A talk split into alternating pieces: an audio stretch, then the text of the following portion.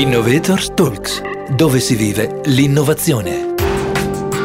Tra meno di 5 anni, la voce che stai sentendo potrebbe essere quella di un algoritmo digitale. E potrebbe essere la tua caffettiera o l'ascensore o la porta del garage a trasmettertela per farti cominciare bene la giornata. Oggi invece sono io, Davide Chiaroni, dal MIP, la Business School del Politecnico di Milano, a raccontarti le innovazioni che cambiano il nostro presente e migliorano il nostro futuro. In questo primo episodio della nostra serie in podcast sono con Fabio Moioli, direttore della divisione Consulting Services di Microsoft Italia. Con lui parleremo di come le tecnologie digitali innovano le nostre città ed il nostro modo di vivere e lo facciamo qui dal MIP, perché qui è dove si vive l'innovazione. Grazie Fabio e benvenuto ai nostri Innovators Talks. Grazie mille Davide, buongiorno a tutti, è un piacere essere qui con voi oggi. Eh, senti, sono partito con un esempio un po' estremo, forse no. Ci aiuta a capire come vivremo nelle città del futuro e cosa sono questi cognitive buildings. Ma innanzitutto io devo dire che ho un rapporto molto bello con la mia caffettiera, quanto amo molto il caffè, però preferisco e preferirò ancora, credo, per parecchi anni parlare con un essere umano, quindi con te Davide o altri, rispetto a dialogare con la mia caffettiera. Ci ho detto, eh, quello che sta avvenendo sicuramente nel mondo diciamo, delle smart cities o dei cognitive building è un percorso secondo me molto affascinante di fatto tante tecnologie nate in altri mondi, talvolta nel mondo dei gaming, dei videogiochi, altre volte nel mondo industriale, quindi nella fabbrica 4.0, stanno progressivamente migrando nel mondo delle città, nel mondo dei building, de- degli edifici. Questo vale ad esempio per tutte le tecnologie cosiddette Internet of Things, quindi l'industria delle cose, eh, che è dato un po' il mondo industriale, quindi per automatizzare le fabbriche, per rendere le fabbriche più intelligenti è un qualcosa che sempre più stiamo vedendo anche nelle città, negli edifici che iniziano magari a riconoscere in automatico se ci sono dei rischi, dalle cose più banali come può essere una fuga di un gas a magari il rischio di un cedimento, quindi la fare la manutenzione predittiva di un ascensore, sino a fornire dei servizi anche molto più evoluti di quanto si poteva fare in passato a livello di ottimizzazione del consumo energetico, quindi magari eh, facendo accendere ad esempio in un edificio lavorativo solo un numero di uffici proporzionato a quello che l'algoritmo prevede essere quel giorno, il numero di persone che andranno in ufficio, un'ottimizzazione magari anche della parte di trasporto, dei parcheggi, di quanti diciamo, quindi, uh, spazi rendere disponibili sia a livello di consumo elettrico, ma in generale magari anche di gestione della facility. Quindi è davvero un rendere alla fine i palazzi e i building più intelligenti ed è un qualcosa dove si stanno facendo tantissimi progetti a livello internazionale, così come in Italia, ad esempio un progetto a me molto molto caro è Chorus Life nella mia città di Bergamo. Ce lo racconti un pochino? Un progetto molto bello, vicino, vicino a Bergamo, insomma Bergamo città. Stiamo costruendo questo insomma in collaborazione con altri partner e con uh, Gavis, con, insomma, il, il complesso residenziale Chorus Life che sarà costituito da una, una serie di uh, edifici abitativi, edifici lavorativi, una palestra, uno piccolo palazzetto dello sport, tutte cose insomma di cui non vediamo l'ora di poter godere e beneficiare una volta che saremo fuori dal Covid, tutte molto inter- intelligenti e che interagiscono fra di loro, quindi uno può ad esempio utilizzare la tecnologia per, per farsi riconoscere quando arriva all'edificio, quindi farsi magari aprire la porta da qualcuno che è in remoto, che se non è in casa, se, se, se si tratta della donna delle pulizie, e in questo magari inserire automaticamente la protezione del parcheggio, l'ottimizzazione del servizio poi connesso della parte di delivery del food, la parte anche di intrattenimento, protezione della palestra, quindi è veramente un rendere intelligente, quindi molto più comodo quello che dobbiamo fare tutti i giorni usando la tecnologia alla fine. Grazie Fabio, questa città intelligente alla fine ci porterà ad avere una copia digitale del reale, cioè questa digital twin di cui, di cui si parla, no? che forse è l'abilitatore di una parte di quei servizi che ci hai raccontato. Come funzionerà e cosa potremmo farcene davvero. Sì, il concetto di digital twin è molto potente, nel senso che come, come trasmette la parola digital twin, si tratta di fare una coppia digitale, quindi un gemello twin digitale di quello che è il mondo fisico. Questo è un concetto molto ampio che si applica in tanti scenari. Se voglio avere un'auto che guida da sola, questo ad esempio deve avere un suo digital twin informatico, così come avere un digital twin dell'ambiente in cui sta guidando piuttosto che il digital twin sia di un apparato produttivo in una fabbrica, di una centrale elettrica, di una qualsiasi cosa su cui devo fare manutenzione usando gli strumenti più avanzati dell'informatica e digital twin posso per estensione averlo in un concetto di avere una replica digitale di un'intera città o di una serie di edifici.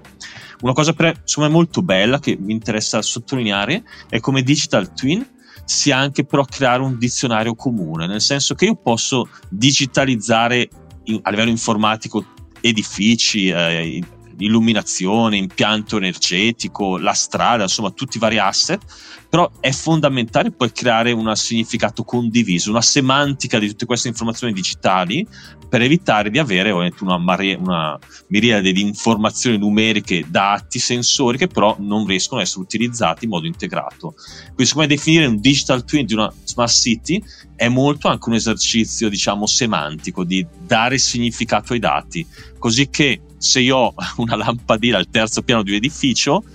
che la stia vedendo come sistema di gestione del, so, dell'illuminazione per le persone che vi lavorano, che la stia gestendo come predizione se si sta per rompere, quindi sostituzione della stessa prima che si rompa, se la sto gestendo come facility manager, ovunque sia, io comunque so sempre che si tratta di quella lampadina. Quindi dare veramente un significato, quindi creare un vocabolario comune di tutte queste informazioni che i sensori generano e che anche noi generiamo quando ci muoviamo e quando operiamo in rete. Questo, diciamo, per me è una parte molto bella di valore del concetto più ampio di digital twin.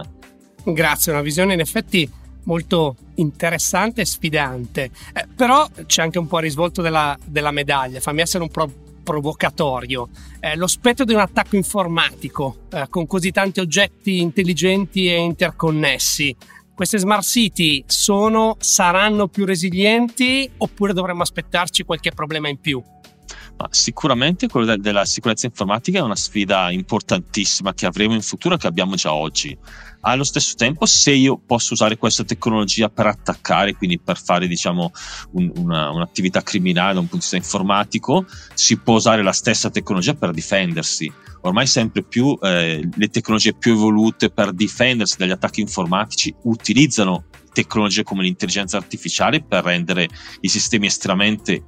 resilienti per avere delle difese estremamente elevate è chiaro che poi c'è molto, molto importante la parte umana perché spesso poi gli attacchi informatici trovano la debolezza non nell'informatica stessa ma in qualche utente che magari non, non si difende in modo adeguato a livello di password, di, di accesso quindi è molto molto importante in quest'ottica la formazione, l'informazione, la preparazione di tutti noi esseri umani, quindi tutto quello che insomma anche il MIP Factor è di particolarmente rilievo in tutto questo mondo. E allo stesso tempo non dimentichiamoci che questa tecnologia sicuramente pone delle sfide, è però la stessa tecnologia che ci sta aiutando a ridurre i tempi di sviluppo di un vaccino, a sviluppare delle cure più evolute per le persone nel mondo della sanità a migliorare la vita di tutti noi e anche, oserei dire, a salvare il pianeta, perché oggi affrontare le sfide climatiche, le sfide planetarie che abbiamo è qualcosa che probabilmente non saremo o non saremo in grado di fare senza queste tecnologie.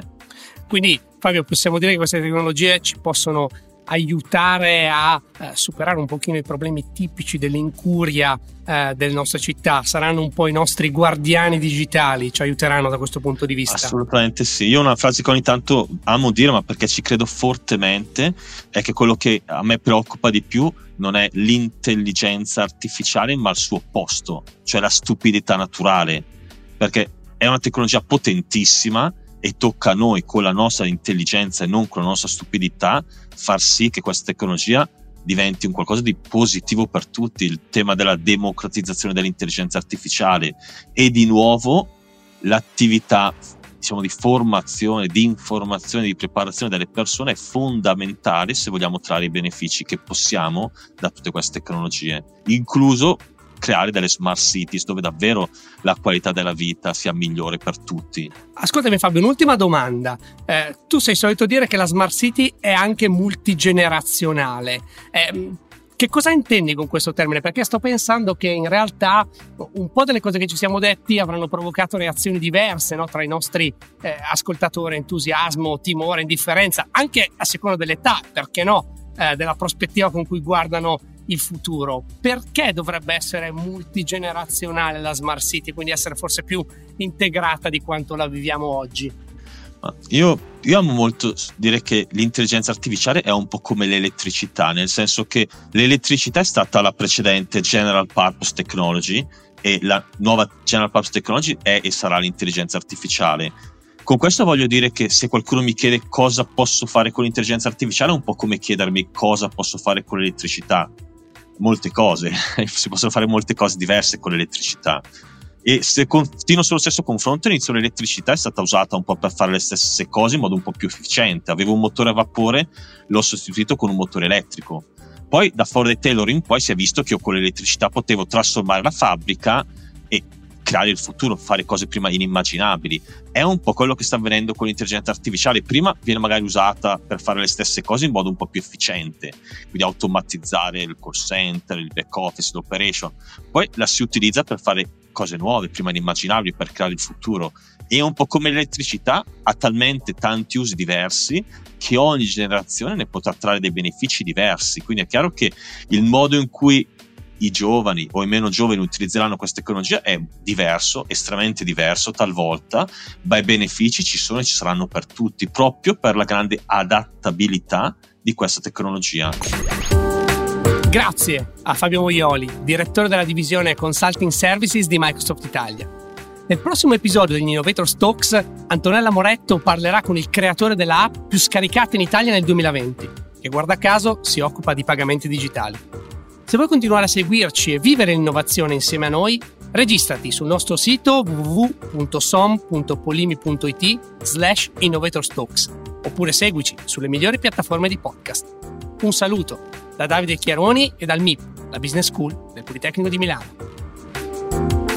Innovators Talks, dove si vive l'innovazione.